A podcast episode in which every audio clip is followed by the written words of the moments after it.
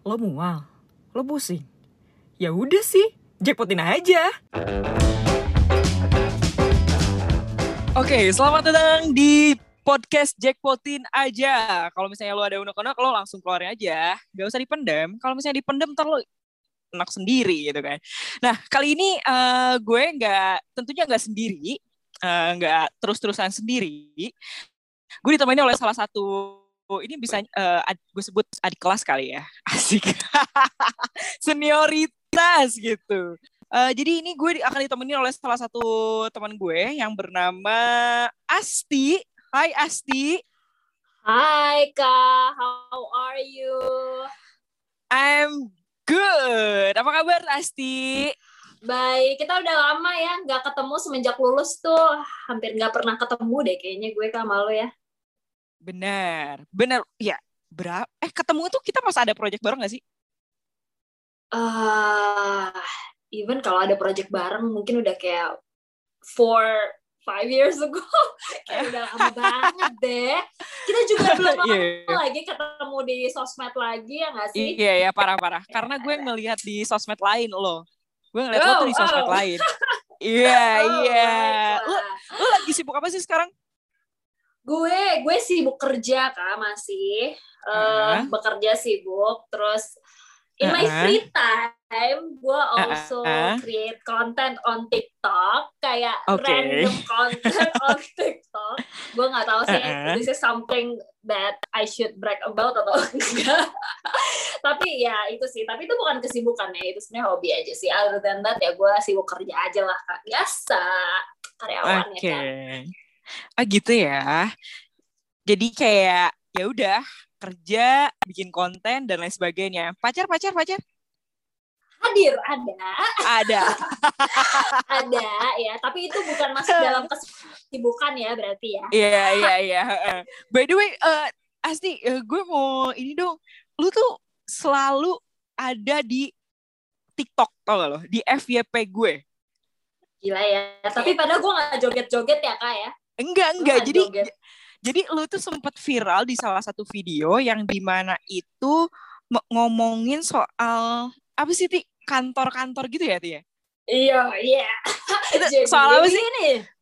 Gimana sih? Ceritanya. Itu, itu, itu juga ketidaksengajaan ya, uh, gue mengawali, gue ngupload TikTok tuh sebenarnya karena temen gue gak ada yang main, Kak, gitu. Uh, uh, Jadi uh, gue pikir, oh ya kalau gue bikin gak ada yang nonton juga lah ya, gak bakal ada. Uh, uh, Jadi gue gak perlu malu. Oke. Okay. Gue upload uh, uh. nih sebenarnya random aja gue bilang, kalau misalnya kantor lo kayak bilang kayak keluarga, lo kabur gitu. And then it uh. got like three million views, kayaknya udah tiga koma lima juta views deh sekarang. Iya, Tapi, iya, iya, iya, bener-bener. Iya, tiga setengah juta views kayaknya. Terus setelah itu uh, jadi sering ngomongin soal, you know, corporate life ya. Walaupun gue nggak berani corporate sih ya, tapi maksudnya okay. uh, cerita kantor berikut dengan parodi-parodi kantoran itu. Gitu okay. ceritanya. Dan dan lo juga membahas hal ini tuh di ya, Asti ya? Gimana? Lo juga membahas ini tuh di YouTube juga ya? Mengenai kantor lah, kehidupan kantor, dan ya, lain sebagainya ya, ya. Gitu kan? Benar-benar, karena uh, banyak orang yang uh, ngelihat TikTok gue gitu ya, jadi mereka merasa hmm. gue, uh, kay- kayaknya tuh kayak gue expert banget gitu.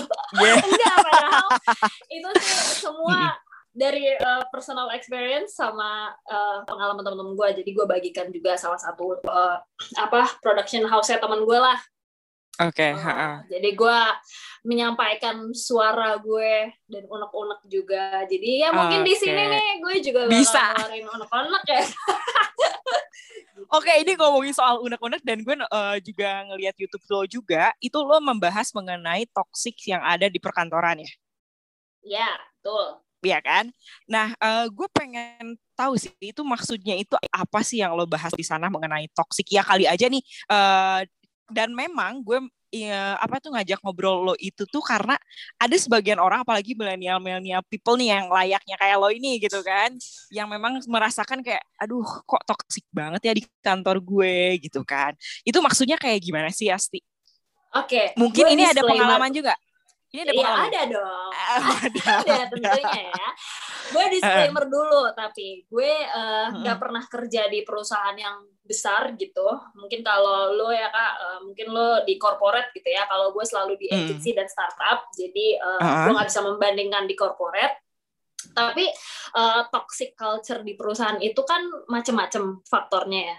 Uh, hmm. Cuman uh, yang paling sering terjadi sama gue, dan gue yakin most of uh, employees out there itu gara-gara leader, ya. Leader okay. atau environment-nya yang emang gak beres. Mengawali, hmm. Ci, mengawali dulu tuh ceritanya kan, uh, kalau di kampus kita dulu ada wajib magang ya, Kak. Itu adalah hmm. uh, uh, harus ya, jadi uh, aku jadi intern waktu itu di salah satu Uh, agency juga. Itu mm-hmm. gila banget ya leadernya, kejam banget, Bo. Jadi dia uh, gue disuruh mengerjakan tugas, and I was a baby ya back then tuh. Gue kayak nggak ngerti apa-apa sama dunia perkantoran yang sebenarnya gitu. Jadi uh, I think mereka tuh expect lebih dari gue. eh, terus bisa tuh abis itu yang kayak uh, Ti minta tolong ini ya. Terus gue udah ngasih seadanya. Terus dia bilang, kayak gini doang. Kayak gini doang sih saya juga bisa. Hey, then you do it, man. Kayak. Demi apa? Or, yeah, or you tell me how to do it, gitu ya. Dia tuh enggak, gitu. Um, kayak gitu. Dan itu banyak banget supervisor gue yang kayak gitu. Sampai gue tuh kayak, gila, do I really belong to this industry? Apa gue emang bego ya? Akhirnya, pas tahun selanjutnya, gitu ya. Uh, itu kan enggak. Lagi sibuk skripsi ya berarti tahun terakhir gitu. Gue ngambil magang lagi, Kak. Gara-gara gue cuman pengen tahu gue sebego itu apa enggak gitu. Anjir demi apa? Terus, iya, iya. Dan itu perusahaannya lebih berat, tapi I can survive eventually. Udah, mm-hmm. itu itu pertama kali gue merasakan kejamnya dunia perkantoran ya. Terus setelahnya, eh, berapa tahun kemudian lah ya, gue join startup. Jadi ini ada dua startup yang berbeda ya. Gue nggak mau in no particular order. Gue cerita aja ngarang yang mana nih ya. Salah satunya ada uh, dia tuh kan gue di P R ya Kak, public relations gitu. Uh, hmm. Apa yang bosnya nih ya, C-levelnya itu uh, mm-hmm. sebenarnya nggak nger- nggak ngerti nggak ngerti P R gitu. Kayaknya okay. dia lebih fokus di sales lah ya. Mm-hmm. Jadi hal-hal yang gue lakuin, yang kita lakuin bahkan di divisi uh, marketing juga dengan departemen yang berbeda, itu tuh jadi penilaiannya subjektif banget ke dia. Kita udah bikin yang sesuai kita mampu, terus mereka mm-hmm. dia bisa kayak bilang ini kayak gak bagus atau kayak gimana gitu ya. Pokoknya intinya okay, apa yang kita buat, iya dia sebenarnya nggak ngerti. Jadi okay, kayak okay. kita tuh uh, robot banget lah pada saat itu. Okay. Jadi dan semua orang tuh pada saat itu sangat individualis gitu. Jadi okay. uh, kantor itu tuh sama sekali aku nggak belajar apa-apa. Kita nggak mm-hmm. bisa berkembang di situ karena kita terlalu sibuk untuk memenuhi K P I perusahaan gitu. Okay. Jadi nggak ada career development atau kayak personal growth di situ, nggak ada. Itu juga menurut aku okay. uh, toxic, toxic banget ya. Oke. Okay. Ya, jadi itu toksiknya itu bukan hanya dari justru ini tuh toksiknya jadi outsider juga ya, maksudnya kayak internal juga ya. Bisa bisa bisa internal dari orang okay. uh, dari orangnya langsung atau dari memang culture oh, perusahaannya. Okay. Terus ada juga nih uh, startup tempat aku aku pernah bekerja juga. Uh, mungkin karena orang-orangnya sudah cukup lama di situ, jadi dianggap okay. uh, ngom apa apapun tuh bisa didiskusikan secara kekeluargaan gitu Kak. Oke. Okay. Jadi, jadi nggak promosional. Uh, dan nggak bukan nggak profesional ya, tapi nggak ada hitam di atas putih gitu ya. Jadi okay. kayak dianggap merasa bahwa diskusi secara kekeluargaan tuh dianggap lebih efektif, padahal oh, uh, berasa ya, ada masalah di kelurahan ya. Iya, iya, iya. Boro-boro kelurahan. Ya kan? Okay. Jadi uh, uh. dianggap itu lebih efektif. Akhirnya banyak hal-hal yang uh, Uh, merugikan kita sebagai karyawan ya. Biar gimana pun ya, ya maupun kita seloyal apapun sama karyawan, tetap aja ya kita yeah, kan yeah, uh, yeah. harus ada ya hitam di atas putihnya, harus jelas gitu, karena kalau enggak okay. ya kita juga yang rugi kan. Jadi ya okay. banyak-banyak banget faktornya gitu. Bisa jadi culture, okay. bisa jadi emang peraturan perusahaannya, bisa jadi okay. emang dari supervisornya kayak gitulah, macam-macam. Jadi se- sebenarnya ini tuh apa sumbernya udah dari mana-mana ya, yang lo ngerasa nggak sih dengan memang di kantor lo seperti itu, terus tiba-tiba lo nya sendiri jadi toksik gitu? Uh, gue nih orangnya sangat hidup dengan mindfulness ya kan. Asik. Cielah. Cielah. Jadi kayak when something goes wrong around me gitu ya, gue harus mencari cara supaya gue jadi gak toxic juga. Makanya gue tuh okay. orang yang cukup nekat sih Kak sebenarnya. Kalau misalnya gue gak suka ya kadang-kadang gue bisa keluar without any plans gitu. Yang ini jangan ditiru ya. Iya iya iya oke. Iya ya gitu. Tapi maksudnya uh, karena gue pernah merasa digituin sama orang, gue merasa gue nggak mau gituin orang gitu. Oke. Okay. Tapi uh. iya ya. Jadi ya alhamdulillah sih gue merasa nggak pernah toksik. Mungkin uh, gue nggak pernah toksik ke orang lain, tapi di mentality gue lumayan cukup berpengaruh in a way, kayak gue mungkin sering nangis gitu ya. Uh gila drama banget gue. Udah tua yeah, padahal. Iya kan, tapi bener, ya bener, you bener. Get the idea ya. Terus uh, uh, sering cari apa pengalihan gitu. Gak bisa tidur dengan tenang, lebih lebih ke, lebih ke situ gitu. Tapi gue nggak mau sampai mempengaruhi orang sih. Jadi okay, lebih ke diri uh. gue sendiri. Hmm.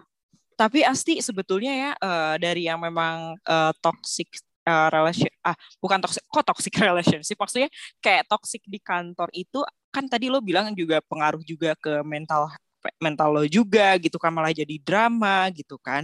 Itu tuh sebetulnya adalah uh, efeknya kan Asti ya. Uh, Efek dari iya. itu ya. Iya, okay. at least buat gue gitu. Dan kadang-kadang hal itu tuh nggak di uh, apa ya, nggak dipahami dan tidak disadari orang oleh orang gitu. Karena okay. mereka sebenarnya udah terbiasa dengan hal itu gitu. Okay. Jadi kayak itu ganggu nggak ke pekerjaan lo? Uh, ke gue, gue sih kalau kerjaan nggak terlalu sih. Gue serius, for some reason, jago banget gue, loh. Wih. Gila, gue lebih ke personal life gue kan ngaruhnya, karena kalau gue okay. kerja gue biasanya ya udah uh, ngikutin bisa gitu, um, tapi kalau udah yang lain-lain jadi malah ganggu gitu. Kalau kerjaan okay. sih enggak sih, so far so good lah. Serius? Gitu. Serius? Kan, kan biasanya selalu ada gini, kalau misalnya ada toksik banget di suatu perusahaan, terus lo bekerja di sana juga, lo jadi toksik, kena toksiknya juga, itu ngaruh gak sih kayak ke karyawan lainnya, teman-teman lo di kantor kah, jadi ikutan juga kah, atau apalah, kan jadi jatuhnya adalah drama hmm. kantor.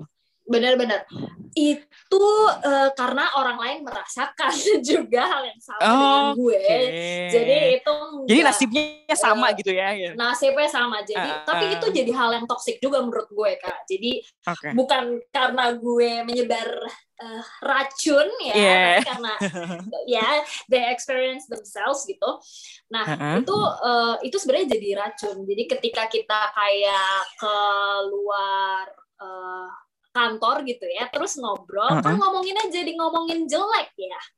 Oke, okay, benar juga. Jadinya kayak jadi, kita juga jadi ngaruh, ya. Iya rumpi gitu. Tapi lo, hmm. lo, lo uh, ini menurut pendapat lo ya Asti ya, uh, ini sebetulnya kan toksik di kantor itu kan sebetulnya udah banyak banget lah hal yang terjadi gitu kan, sampai ada karyawan yang burn out, ada yang mental health-nya yang memang misalnya kayak agak terganggu juga gitu kan, kayak uh, jadinya drama gitu. Lo melihatnya itu seperti apa sih Asti? Kayak kok banyak banget ya nah, jadinya kayak emang toksik itu? Bener banget. Dan kadang-kadang uh, yang kayak gue bilang tadi Kak, kadang-kadang sebenarnya mereka udah ngerasa tapi mereka nggak sadari karena mereka sudah terbiasa gitu. Uh, hmm. Gue mungkin bisa bahas lagi ya ke hustle culture nih. Mm-mm. Ini ah, seru ini nih. juga ini juga lagi ngetren banget, terutama nih Mm-mm. sekarang tuh kan lagi uh, apa ya emerging banget nih startups, dan emang mm. uh, sekarang tuh lebih sering dibahas karena lu sering dengar kan pasti kalau di luar negeri tuh uh, at least di U S gitu ya, para C E O startup itu yang kayak hustling, kerja terus istilahnya, kalau misalnya mm. lu gak kerja lu gak bisa jadi apa-apa, dan itu sebenarnya jadi kayak toxic productivity gitu. Apa itu? Gitu. Jadi kayak uh, itu uh, Elon Musk gitu ya, misalnya kayak Elon Musk dulu pernah nge-tweet, aku juga lihat di YouTube sih ini, pernah nge-tweet katanya kalau misalnya uh, lo kerja dari, kurang dari sekian jam dalam seminggu, lo tuh nggak bisa mengubah dunia gitu. Jadi okay. Padahal kan starting point orang beda-beda ya, kayak ya mungkin hmm. dia emang uh, apa itu butuh uh, keberuntungan dan juga privilege gitu misalnya. Iya, apa kabar gue yang nine to five ya? Ya kan? Maksudnya uh, jadi uh, banyak banget orang-orang yang doyan hustling ini mengglorifikasi uh, overtime gitu, karena dia ngerasa okay. kalau misalnya dia overtime it, apa bakal ada kesuksesan di suatu saat gitu, dan itu uh, nyebelin banget. Lo pasti banyak deh teman-teman yeah. lo yang kayaknya tuh aduh gue capek banget, gila nih uh, kerja gue capek banget sama bos gue, dan setiap mereka ngomong gitu kadang-kadang tuh kita jadi ngerasa ih lu sibuk berarti lu sukses banget ya, apa gue kurang produktif ya gitu, padahal okay, bener. Ya padahal produktivitas itu kan nggak bisa dilihat dari jam kerja kita kan, bisa aja gue hmm. kerja lebih cepat tapi gue produktif gitu, makanya uh, itu ada namanya toxic productivity. Gitu, okay. Jadi produktivitas uh-huh. yang sebenarnya uh, toksik gitu ya, sampai akhirnya lu cuma tidur empat jam, lu merasa itu bagian dari uh, apa cara kesuksesan lu gitu, padahal banyak hmm. cara yang apa ya yang bisa uh, ya orang-orang beda sih ya, uh, apa sukses menurut mereka tuh beda-beda, dan emang ada orang hmm. yang ngerasa uh, hustle culture itu membuat hidupnya dan pekerjaannya lebih, lebih dinamis, tapi itu nggak works buat aku, and some okay. people mungkin gitu ya, kayak sama aku tuh udah ya kita kita kan udah late twenties ya kak ya, yeah, jadi kayak gue tiga puluh ah, by the way ya lu udah ya, jadi kayak I choose a boring life gitu. Hmm, uh, hmm. Tapi mungkin ini uh, kalau misalnya lo belum dua puluh lima, lo masih single, lo belum berkeluarga gitu ya, ya nggak apa-apa, sikat aja gitu. Tapi uh, semakin tua gitu ya, kayak nggak, jangan sampai belum mengglorifikasi overwork yeah. itu sih ya. Karena okay.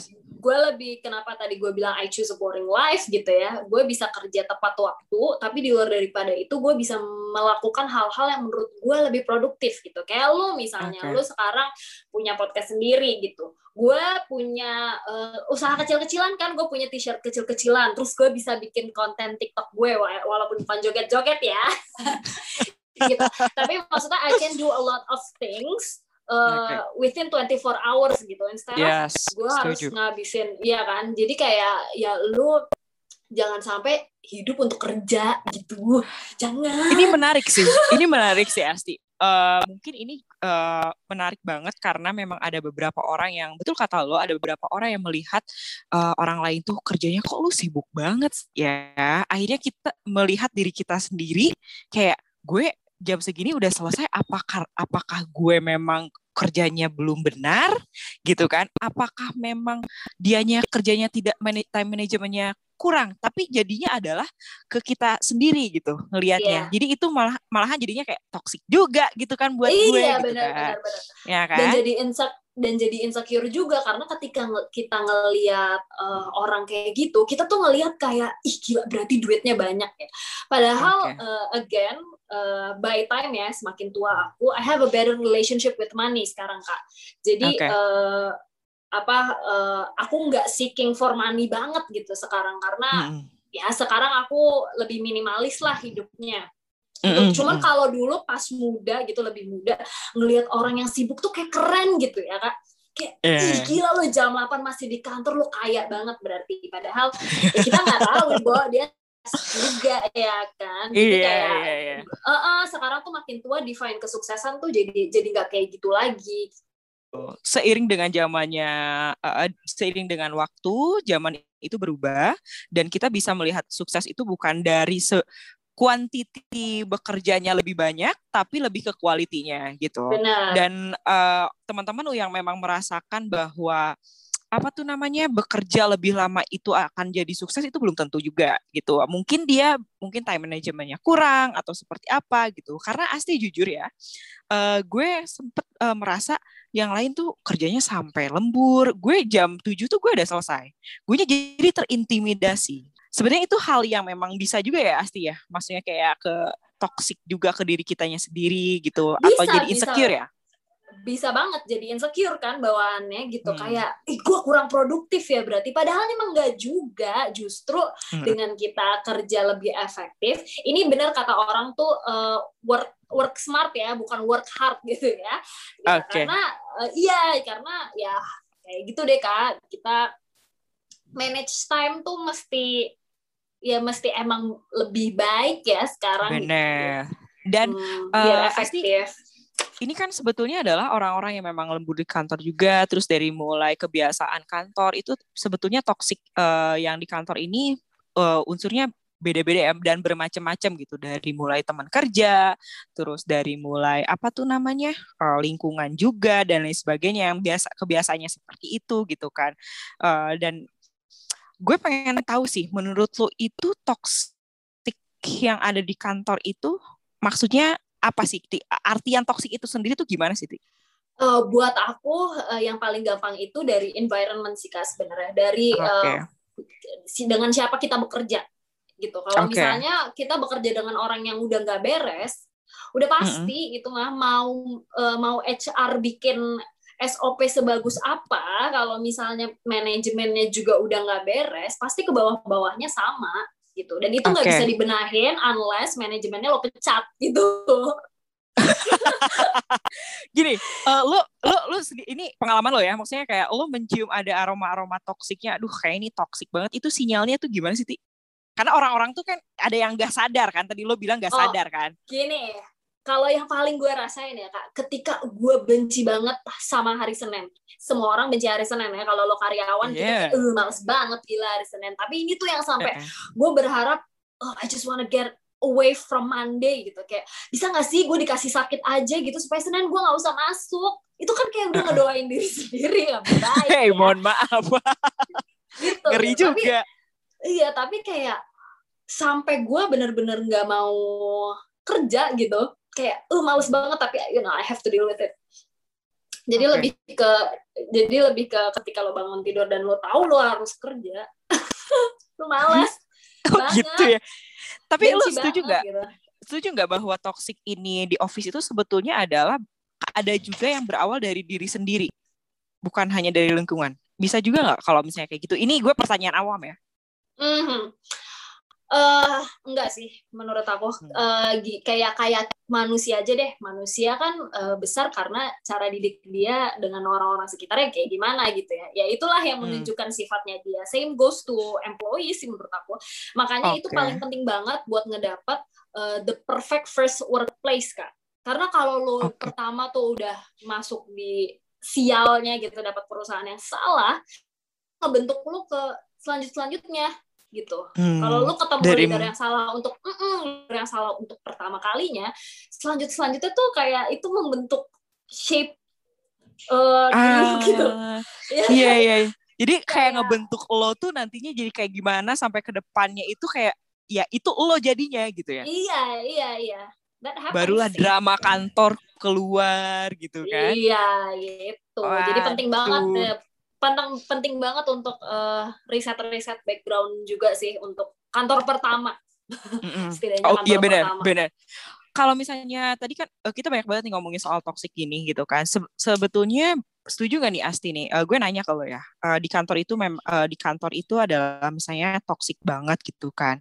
Dan uh, bagi yang orang rasa itu toxic tapi nggak bisa keluar nih gitu kan, karena gue karena kita juga masih perlu nih bayar cicilan gitu kan, nggak uh, butuh kemungkinan gitu kan, nggak munafik yeah. gitu.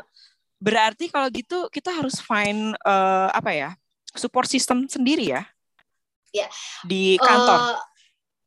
Uh, harus dan uh, kita harus gini sih, kita harus belajar tahu diri kita sendiri juga Kak. Kayak lo tahu hmm. uh, lo ada masalah di kantor, ya lo harus find yourself gitu, gimana caranya untuk cope with that lah, cara lo okay. sendiri, entah lo nonton Netflix atau apa. Tapi again uh, di luar di luar sana tuh pasti ada tempat yang lebih baik gitu ya.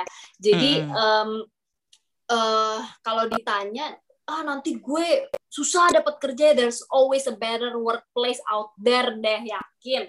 Cuman uh, ya lu harus pilih prioritasnya. Lu mau nyari gaji, lu mau nyari great environment, atau lu mau cari perusahaan yang bonafit.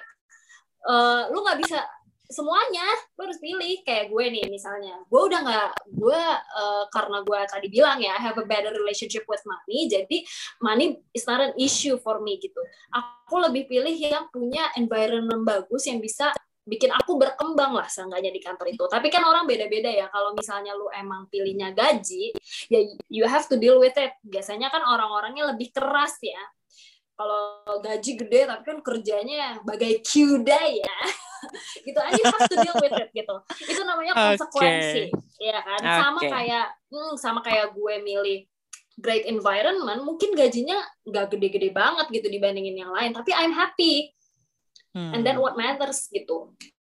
Oke, menarik nih sebetulnya dari tadi toxic di office, gimana cara ngehandle-nya, dan kenapa ada toxic juga, support system itu penting gitu kan, dan kalau misalnya harus deal dengan uh, keputusan lo gitu kan, maksudnya kayak ya udah yeah. you deal with your decision gitu kan.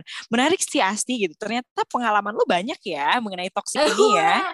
Padahal padahal kan apa, kerjanya nggak lebih lama ya dari lo ya, kalau kan pasti lebih lama ya. Tapi seru ya, banget sih Asti ya, kayak karena iya, lo membuka ya. Perspektif baru loh, apalagi khususnya untuk teman-teman yang masih milenial atau misalnya yang takut untuk kerja di corporate atau takut kerja di agency, bahwa adalah kalau gue bisa narik lurus ya, sebetulnya hal seperti itu kita bisa ketemuin di mana aja, tergantung dari kitanya mau seperti apa.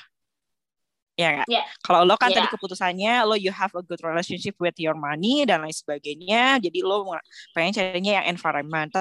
Tapi kalau misalnya memang yang memang lo dealnya karena gue memang cari duit gitu, ya lo harus deal with it gitu. Dan gimana caranya mm-hmm. tadi kata lo support system ya gitu ya. Ya, ya, ya benar. Oh, okay. Pokoknya intinya there's no such thing as perfect workplace. Nggak ada tuh yang namanya kantor sempurna. Makanya aku bilang tadi harus pilih prioritasnya yang mana gitu. Nggak okay. ada yang semuanya lu mau lu mau gaji gede tapi lu kerjanya kagak sampai malam. Terus lu orangnya enak-enak, ye kagak ada di surga, mungkin ada di sini mah kagak ada begitu. Namanya juga okay. kapitalisme ya. Oke. Okay. Gila, thank you banget loh Asti. Lo ada suatu you, pesan, loh, pesan-pesan gak nih buat teman-teman yang memang baru mau masuk ke perkantoran, terus lo terus ngedengar kayak ada takut toksik lah atau politik dan lain sebagainya, lo ada tips gak nih dari seorang Asti nih? Wes, ya. Pokoknya kalau misalnya masih muda ya, just go for it lah. Karena hmm. kita nggak pernah tahu mana yang benar kalau kita nggak ngelewatin yang salah. Bener dong. Mm-mm. Jadi nggak apa-apa, dicoba aja. E, nanti lu akan ngedapetin sendiri kan yang nyaman buat lu yang okay. mana. Pokoknya kalau baru lulus, nggak usah dipikirin deh. Dan jangan mikirin juga gaji pas baru lulus-lulus gitu. Dari okay. pengalaman, deh. Uang nggak bisa dicari ya. Oke okay, kalau gitu Asti, thank you banget ya Asti udah ngobrol-ngobrol thank di podcast ke... gue Jackpotin. Kurang tadi... panjang ya kita ya. Kalau panjang jatuhnya nanti kita ngegosip ya kan. Oh iya iya benar-benar benar-benar. Thank you lo udah ngeluarin unek-uneknya, ini beneran lo ngeluarin unek-unek lo banget sih di podcast gue, pas banget. Oke okay. Sekali lagi thank, thank you, you banget Pak. Asti sukses selalu. Dan lo, uh, gue salut sih sama lo dari mulai juga per, dari mulai gue ngelihat lo pertama kali di di kampus. Thank you ya Asti ya. Yes. Thank you, thank you, Kak. Thank you for having me. Uh, thank you. Oke okay, guys, uh, tadi gue udah ngobrol-ngobrol sama Asti. Thank you banget udah ter- terus uh, dengerin jackpot gue, podcast gue yang memang ini isinya adalah sambat semua dan keluh kesah semua. See you di episode selanjutnya. Check the mic and make sure it sound right, boys.